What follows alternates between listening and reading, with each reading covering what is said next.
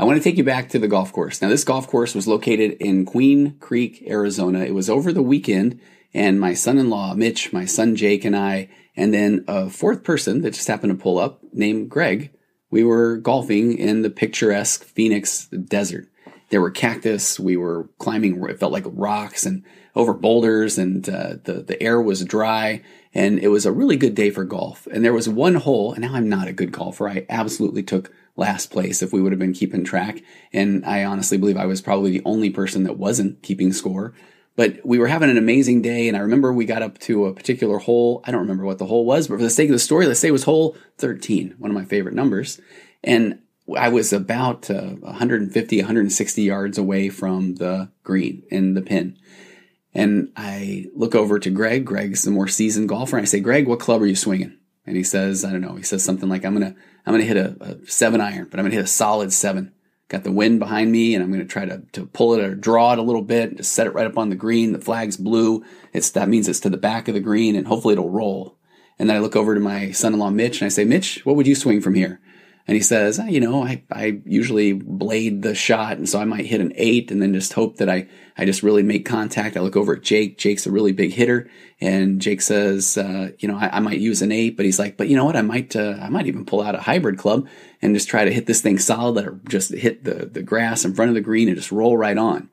And all of a sudden I think, what club am I going to hit? And I look at my bag and I've got the, the wood. I've got the hybrid. I've got the, the six, the seven, the eight, the nine, and I don't even know. And I sit there and I find myself paralyzed. And all of a sudden, a course marshal comes driving up and he lets us know, "Hey, uh, hey guys, do you mind speeding up your golf a little bit? There's a there's a couple of holes ahead of you, and so you're you're lagging a little bit behind."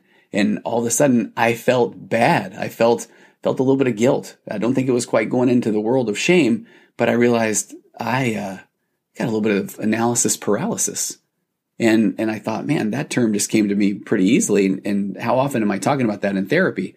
But analysis paralysis is this concept where I, I think I have so many decisions and all of a sudden I'm looking at all this different input that I can't make a decision. So what do I do? I grab my seven iron out of the bag and I, I square up to the ball and I, I settle myself in and then I want to tell you that it was one of the greatest shots that I've ever hit, that I hit the club just perfectly, that it landed at the front of the green and rolled on.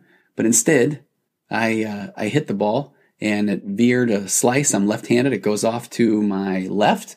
And then I just hear the solid sound of the ball hitting one of these terracotta tile roofs.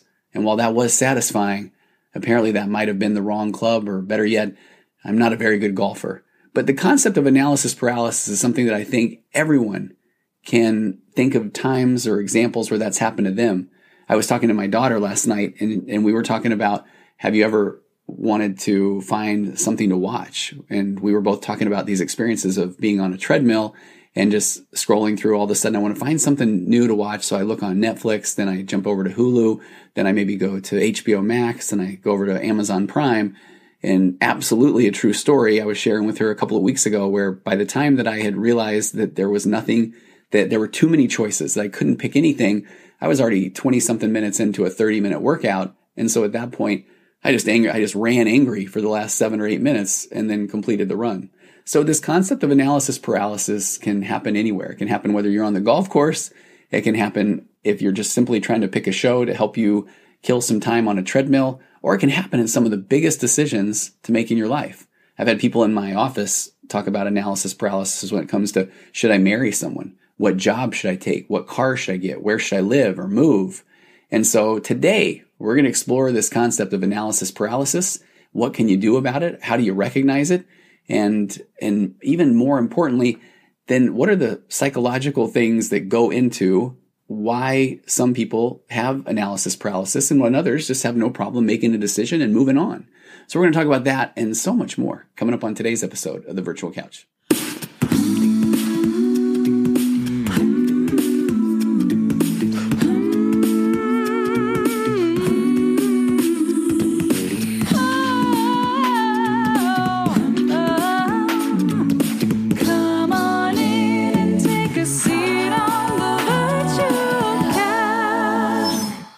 Welcome to episode 312 of the Virtual Couch. I am your host, Tony Overbay. I'm a licensed marriage and family therapist, certified mindful habit coach, writer, speaker, husband, father of four, ultramarathon runner, and creator of The Path Back, which is an online pornography recovery program that is helping people turn away from turning to pornography as a coping mechanism. Coping mechanism for what? It can be anything. And I often talk about it's one of these five voids that maybe someone finds in their life. If they don't feel like they are connected in their marriage, in their parenting, in their faith, in their health, in their career, then people often turn to coping mechanisms. It can be pornography, it can be food, it can be uh, drugs, alcohol, it can be work, it can be their phones. The principles that we teach at the Path Back are ones that can fit into so many different situations, but it is definitely a program that I've had for years, but I am getting more and more excited about the more that we have participation. There's a weekly group call. There are so many people that are just finding a, a, better version of themselves, becoming that person they always wanted to be. So if you want to know more, head to pathbackrecovery.com and you can find a short ebook that talks about five myths of uh, what people fall prey to when trying to turn away from pornography once and for all. Again, pathbackrecovery.com. And I will continue to go big. The next round of the magnetic marriage course is coming very soon. My friend, uh, my colleague, Preston Pugmire, who helped me put the course together, this is going to be our fourth round, and each of the first three rounds have been phenomenal. And if you want to know more, go to tonyoverbay.com. You can send me an email through the contact form, and I will make you aware. I'll put you on a list. But you also should see more. I'll have a landing page that I'll start talking about soon, whether it's on social media here on podcasts. So I, I can't wait that course just keeps getting better and better. It's a course that is evolving and it is a course that features my four pillars of a connected conversation. We also talk so much about everything from accountability, how to show up, the different experiences and perspectives that you have in your relationship. And I will say this so often it's normal to get to a point in your relationship where you maybe feel a little bit like you're not quite sure if something's worth saying or not. If you aren't always as excited as you, you think you should be when you hear your spouse pull into the driveway, because we're by nature these creatures, excuse me, because we are by nature these people, these creatures that we really want to be liked. We want to be loved. And so we come into relationships a bit codependent, a bit enmeshed. And then as we go through life and we have jobs, we have ups and downs, we have kids, we move, people in our lives leave, all of these things happen. That's when we really start to find out who we are and what really matters to each one of us. And then as we start to express ourselves in our relationships, oftentimes it will feel like our partner is abandoning us. If they all of a sudden, after these years of marriage where we think we know this person perfectly, and now they have a different view, they want to wear different clothes, they want to watch uh, different movies, they've got different hobbies, they maybe want to retire somewhere that they've never talked about before. And then to the partner that, that hears that, sometimes they feel like, wait a minute, where, where did this come from? Does that mean you want to leave? And absolutely it doesn't, but it means that you're two different people two absolutely autonomous people that are coming from different backgrounds and different experiences that find yourself in a relationship, which is an amazing thing. But then when things get really difficult or hard, or we want to express our own thoughts or opinions on things, and if our spouse just reacts even uh, as human and says, wait a minute, I, I didn't know that then all of a sudden we find ourselves saying, "Oh, I really don't, I really don't mean that. I'm not really sure why I even said that." But instead, uh, we need to have a framework. We need to have tools to be able to communicate our own hopes, dreams, thoughts, wishes, even if they are different than our spouses, because that doesn't mean that the marriage is bad. It means you're a human being.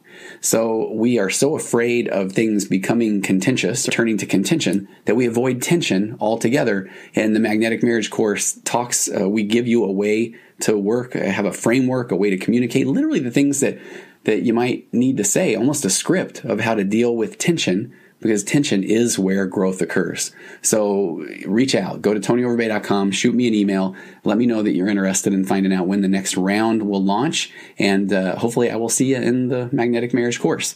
So let's get to today's topic analysis paralysis. And I'm going to pull from two or three different places today. The first place that I found a really interesting article is on a website called psychology spot.com. And psychology spot.com is a blog from psychologist Jennifer Delgado Suarez. And their article is called Analysis Paralysis When Thinking Too Much Blocks You. I also found an article from Indeed.com, the job hunt website, and there's a lot of good information today on Wikipedia. And I still find myself hesitant to go with Wikipedia just because it's a free online dictionary. And if you ever want to really go down a rabbit hole, do a little bit of Googling around funny examples of people hacking or editing Wikipedia pages because it happens often because Wikipedia, anyone can have access to that to share information about a particular topic. But let's start from psychologyspot.com, analysis paralysis when thinking too much blocks you. And in this article, Jennifer says that our society exalts thought and reason, but in some cases, thinking too much can be counterproductive, leading to what is known in psychology as analysis paralysis. Analysis paralysis first appeared together as far back as 1803 in what was called a pronouncing dictionary. And later editions talked about that the words were pronounced similarly and that usage of rhyming words, which I believe are called aphorisms, can make words feel more truthful and more memorable because of this concept called rhyme as reason effect. So the basic idea has been expressed through narrative a number of times in one Aesop's fable, The Fox and the Cat. The fox boasts of hundreds of ways of escaping, while a cat has only one when they were eventually chased down by some people trying to, to get them. And when they hear the hounds approaching, the cat scampers up a tree, while then the fox in his confusion was caught up by the hounds. So the fable ends with the moral better one safe way than a hundred on which you can't reckon. And in Shakespeare's Hamlet, the main character, Prince Hamlet, is said to have this moral flaw of thinking too much. I know that one of my favorite musicals is Seussical, the, the musical, and I know there the one of the characters is often I think they say there he goes thinking again. He's thinking and thinking. And uh, Voltaire popularized an old Italian proverb in French in the 1770s, and the English variant of that is perfect is the enemy of good, meaning that if one might never complete a task if you've decided not to stop it until perfection has been attained. And so completing the project well is made impossible by striving to complete it per- perfectly. During World War II, Winston Churchill, after hearing that the landing craft designers were spending the majority of their time arguing over design changes, sent this message. He said, The maxim, nothing avails but perfection, he said, might be spelt shorter paralysis meaning simply that the people were overthinking and overthinking these landing craft to the point of wanting to do it perfectly. And what was happening is they weren't designing the landing craft that they so desperately needed in time of war. In 1956, Charles Schwartz wrote the article, The Return On Investment Concept as a Tool for Decision Making.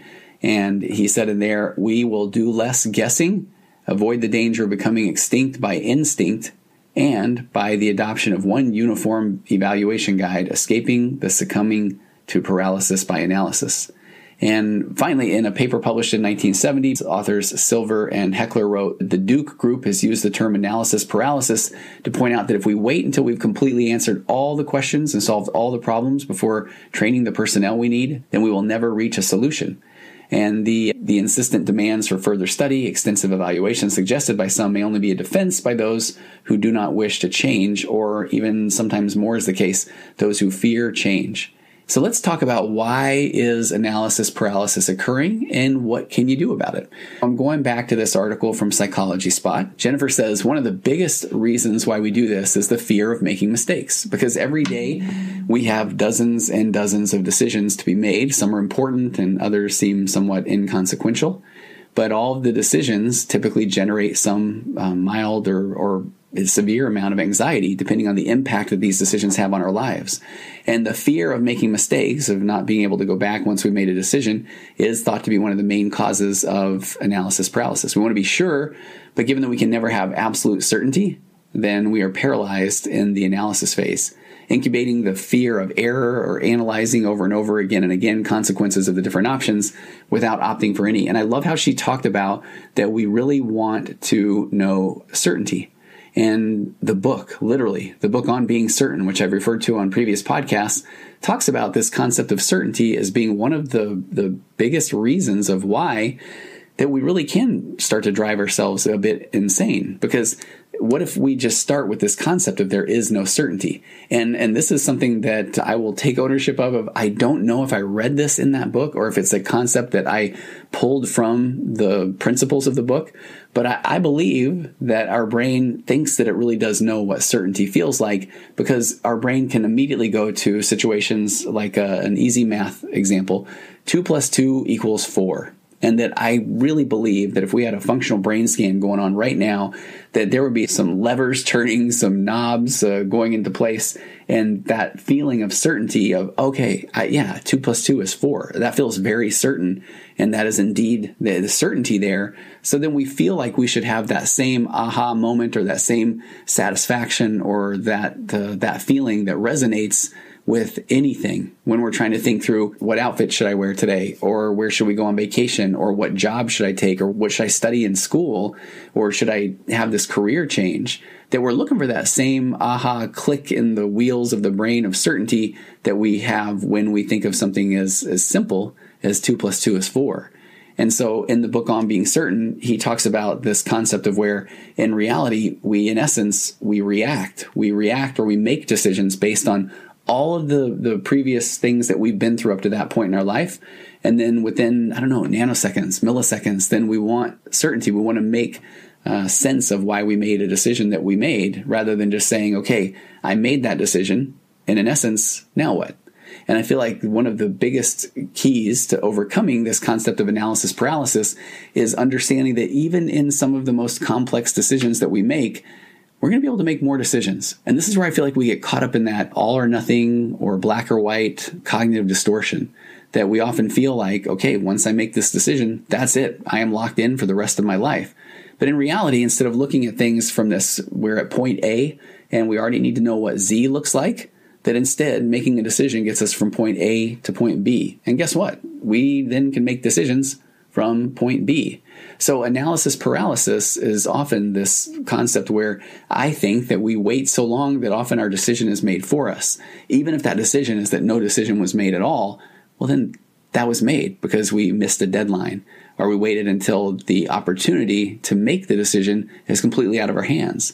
And I think what is pretty interesting about that concept as well is it starts to move into this world of accountability. So if we don't make a decision and the decision then is made, now we also get to say, man, I would have made a different decision. I would have completely done the other thing. It's the old hindsight is 2020 principle. But in reality, and this is where I feel like uh, we need to look at that concept of external validation. Am I afraid to make a decision because I really I want to to make sure again I want to make sure that it feels right, that it feels certain, and and if so if I'm not really exactly sure how I'm supposed to feel about a decision, then I want to ask everybody else for their input. I want to review all the data and I'm trying to look for any one of those people or things that's going to make me feel like, "Oh, okay, now I get it. Now I can make the decision." When in reality, what if we just work from this place of, "Okay, I'm going to make the decision." And now we've just got more data to work with. Now I make the decision and, and there we are. And I think back to when I started into grad school to become a therapist. I had spent 10 years in the computer software industry and I used to write this humor column in a newspaper. And I had started writing about having my, my oldest daughter, my first daughter, Alex. And as I was writing about her, man, I feel like I can't go any further in talking about her to acknowledge that I have had more people reach out and ask about how she is doing. The episode I did about two or three weeks ago about Alex's pretty horrific car accident, someone running a red light, T-boning her car. And uh, guess we're about five weeks down the road now. It, it, has absolutely been the hardest thing I think that I've had to deal with in watching her uh, struggle and, and suffer. And she now has a pelvis that is put together by these rods, these pins. And she posted just the most beautiful beautiful thing on her social media over the weekend. It was really the first time that she's posted something coming from her. And I'll talk so much more about this, I think, down the road because it's going to be, it's going to be a long road. It's going to be a long recovery and it's been, it's affected our entire family. And the more we find out about the accident itself and, and that sort of thing, it's, it's really sad. It's really frustrating as we get more of the details about how it all unfolded but she posted on her social media that she never in a million years anticipated that she would need help doing everything and boy that's a whole other thing but i go back to this concept of i was uh, i started writing about the birth of my daughter alex and i was writing a lot of humorous things i felt like they were humorous in this newspaper column that i had and i had this idea that i wanted to write a book and so I thought, who am I to write a book? And then I really did have myself convinced that I needed to go get a master's degree in counseling so that then I could have letters behind my name because that would, for some reason, give me more authority to publish a book on fatherhood. Pretty, uh, pretty complicated set of steps there for me just to want to publish a book.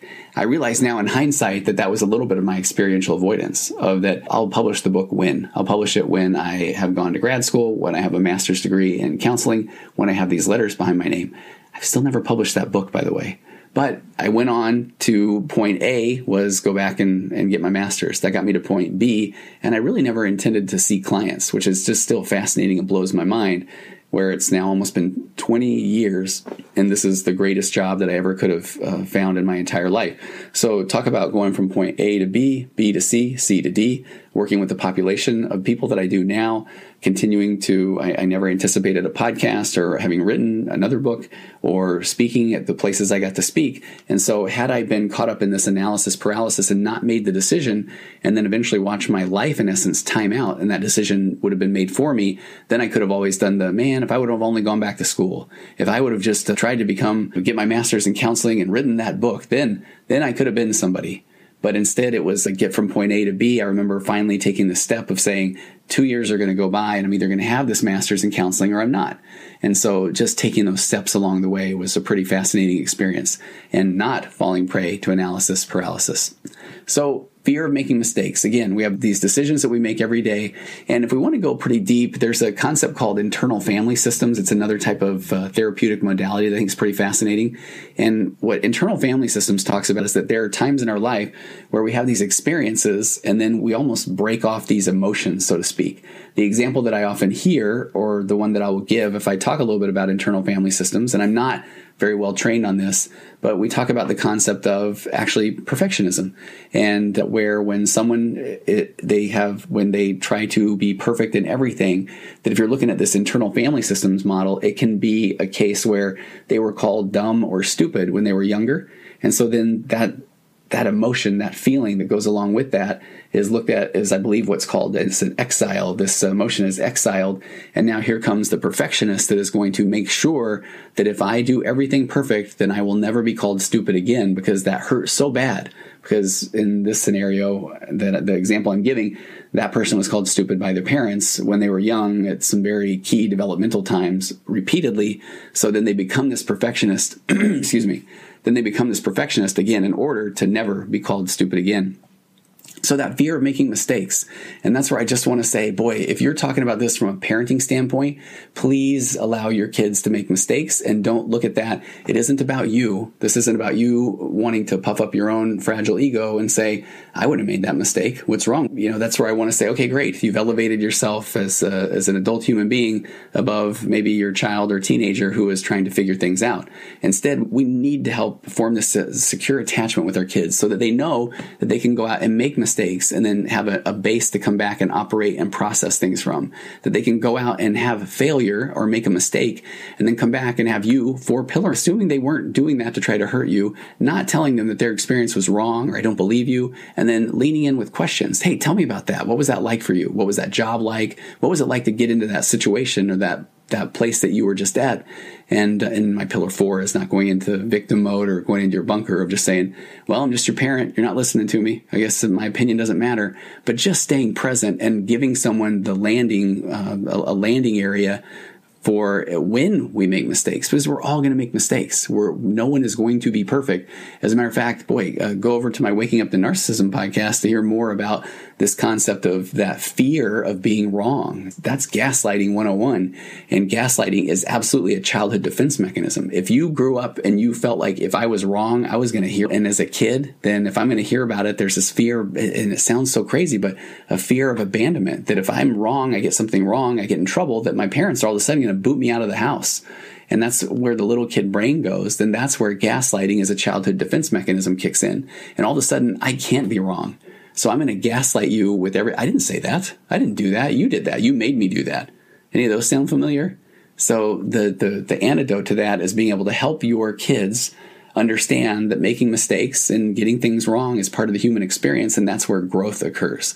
So analysis paralysis can be a a byproduct of growing up in a home where you felt like you couldn't make mistakes, or you never watched your parent model accountability or take an ownership of saying, My bad. Yeah, I kind of blew that one because it is so empowering to take ownership or accountability of something because again we're all human and things are going to happen Hey, everybody. I also wanted to make a quick plug for BetterHelp.com. If you are trying to work on yourself, if you are plagued by analysis paralysis and you need help, then it might be time to start talking to somebody because when we leave things to just uh, rattle around in our own heads, they often go to the worst case scenario. It's a survival mechanism. Your brain really thinks it's doing you a favor, but being able to express things to somebody, especially somebody that is going to understand or have the tools to help you with why you're expressing something the way you are, where does that come from? And you are looking for help, then welcome to the world of online therapy. Go to betterhelp.com slash virtual couch and get 10% off your first month's treatment. You can email, you can video chat, you can can text, you can do all of these these ways to do therapy that I never dreamed of back when I became a therapist such a long, long time ago. The intake process is pretty simple and they'll put you with a counselor that, that understands the, the things that you are coming to the table. If you want to work on anxiety, depression, OCD, family relationship issues, then again, betterhelp.com slash virtual couch, get 10% off your first month's treatment.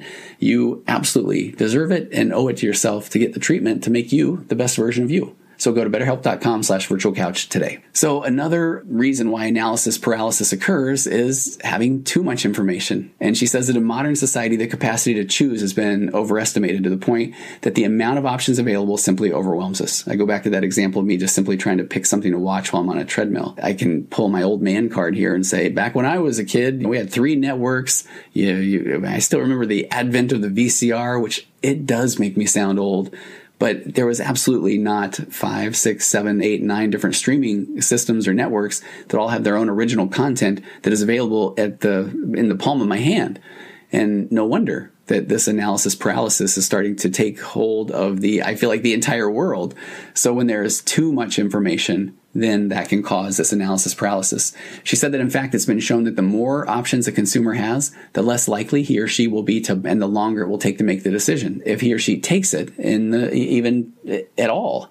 And so in these cases, the problem is that we lose ourselves by valuing more and more details to differentiate one option from another. And in the end, we end up exhausted and frustrated, which reduces our capacity for deciding. Now, add in the, the concept called experiential avoidance, where I will avoid making that decision. I'll do it later. I'll do it when I have a little bit more rest. I'll do it when I'm not, when I don't have other things on my plate. I'll do it after I play this game. I'll do it after I watch, I binge watch eight more episodes of the whatever I am watching right now. And then I will make the decision tomorrow. Then I wake up tomorrow and I feel like, what's wrong with me? I couldn't even make a decision. So then I feel bad. So then I just think, okay, I got to get my head right. So I'll make this decision later. And then that happens over and over again. So at some point we have too many options and we do become exhausted by the options and we then kick the can down the road, so to speak, and we think I'll do it later. And and also we talked about this that tendency to perfectionism, also the aversion to the opportunity cost. I like this principle because opportunity cost is something that I didn't realize how often that plays into psychology. Let me share what she said about this. She said the opportunity cost is a concept used in economics to designate the value of the not chosen option. So it refers to what we lose choosing another alternative. In many cases, focusing too much on what we renounce instead of focusing on what we gain prevents us from making a decision and condemns us to paralysis. In practice, we're blinded by our losses. And so we forget profits and gains.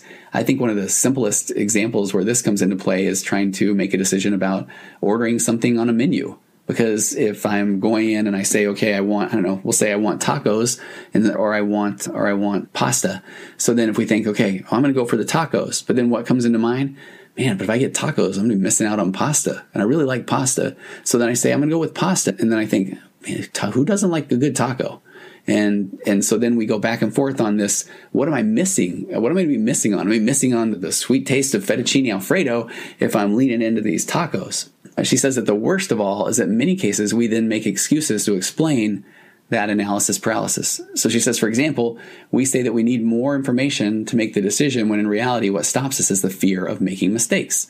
So in those cases, it's important to be aware of what causes decision paralysis so as not to run around in circles, worried uselessly and wasting our psychological energy, which I love the concept of psychological energy.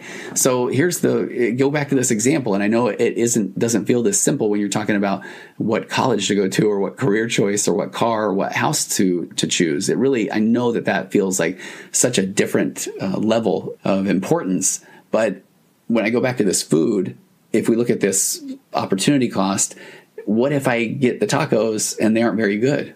well, then the pasta I'm sure would have been amazing. And now I feel like I made a mistake or I did something wrong. When in reality, then, well, maybe next time we'll get the, the pasta because you're going to have plenty of decisions to make down the road. So she said how to overcome decision paralysis. Number one, she suggested establishing deadlines when you have an, uh, when you have important decisions to make. Establishing a deadline and respecting it will help you take that step. And she says, uh, determine a prudential time frame to get informed and then make a decision. She said, remember the words of Harold Geneen, better a good decision quickly than the best decision too late. No better words to live by. But then I'm just going to bring some awareness. I did a whole episode years ago on the concept of devil's advocate, not a big fan. But in bringing awareness to establishing deadlines, I do worry at times See, I'm trying to be all strength based with my with the way that we're framing this, but I do worry at times that we then establish a deadline, but our own brain knows how adorable. You think that you have to have that paper done this Friday when in reality we know that it's not due until Monday. Then that's not going to quite give us that that rush to this to meet this deadline. But when we can establish deadlines, then that is an absolutely healthy thing to do. I talked to someone recently who is, uh, they want to build a house. They feel like they've missed out on the opportunity to make a lot of the decisions for the house to be made this built this summer. So it's going to be a while. And so one of the things that I think is so helpful in that scenario is then to look at all the processes that will go into making this house and then work backwards, developing a timeline. And I feel like that's a concept where you could establish a deadline there of I, I need to have an architect hired by this particular date. I need to start looking at permits by this particular date. And, and that at least should bring awareness to decisions that need to be made.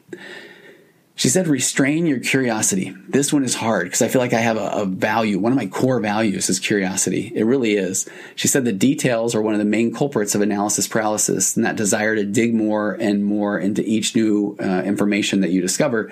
At a certain point, you need to stop because that desire to deepen can lead to paralysis because there will always be something that you uh, cannot know. And this is a beautiful concept. And I see this come up in therapy often. I will have someone that very real scenarios. Ha- and at any given time, I feel like I have multiple people that are going through this concept of where they're trying to decide if a marriage is viable. And they want to, the phrase will come up, I want to make sure that I did everything that I could do before deciding if, if I want to seek a divorce. And I so appreciate that concept but you will always be able to find more that you could have done because let's say that you said i'm going to wait a year and i'm going to i'm going to try i'm going to go to counseling i'm going to try to get myself in a good place and then that year hits then and, and it feels like okay I'm not really still sure what to do. I think I'm going to go and pull the trigger on on getting the divorce. But then there will be people around you that will say, so and so, they they were in counseling for two or three years, and, and then all of a sudden it worked. So then we will always be able to pull more data. What if I didn't do enough? And so at a certain point, it is decision time and then taking ownership in that decision. I love the next thing that she said too. She said, assume that the planets will never line up, that conditions will never be optimal. Therefore, you must assume that you have to make the decision with the knowledge and data that you already have. And she says, don't wait to know everything or for it to reach this perfect moment. Delaying the decision by waiting for the planets to align can just be an excuse for not taking the step. There's the principle that I want to talk about for a little bit is that it's that taking ownership or accountability that that we want to I know that we want to make the best decisions that we can but often yeah if we're waiting for the planets to all line up and they don't line up then we get to to blame someone else then we get to say, you know, the planets never really lined up. And eventually I just, I couldn't make this decision because I was waiting for the planets to line up. And where I see this often is when someone does say to me, the therapist, well, what do you think I should do? And and I know it may sound like that is a therapist's job, especially for somebody that maybe hasn't done a lot of extensive therapy. And this is where I feel like the concept sometimes of coaching versus therapy can come into play. In coaching, then I'll say, here's what you do. Here's the four steps of how you make decisions and you go through this checklist and then you make the decision. But then there's a human being involved that has all of their own experiences up to that point. So while I, I do coaching myself and I feel like that can be really helpful, but then in the same breath that ultimately as, as a therapist we're trying to help you get to this place where you are the one that is making the decision. Because ultimately your brain will say oh man what if i would have done this? Then things might have been different or better or felt better. And so then if you if the therapist says well i think it seems like uh, maybe gotta get it if then you ultimately have some down days down the road where you feel like okay this isn't what i wanted because i have all the feelings which is again absolutely normal and human. But then we get to say, man, you know what? I would have never done this, but the, the therapist told me to do it. Doggone therapist. Now I'm a, now I'm a victim. Now I can't go out and live my best life because I took this bad advice from this therapist. But so in reality, assuming the planets will never line up, and because waiting for them to line up, or then saying, what does everybody else think I should do? That then that could eventually lead to us having an excuse instead of taking ownership of this is what I did. And that's again, talk about hard concepts like divorce, where in reality, at some point, we have to make the decision and then take ownership and accountability and move forward. Our brain wants certainty. How adorable, because that is one of those concepts that is really a, a hindsight principle.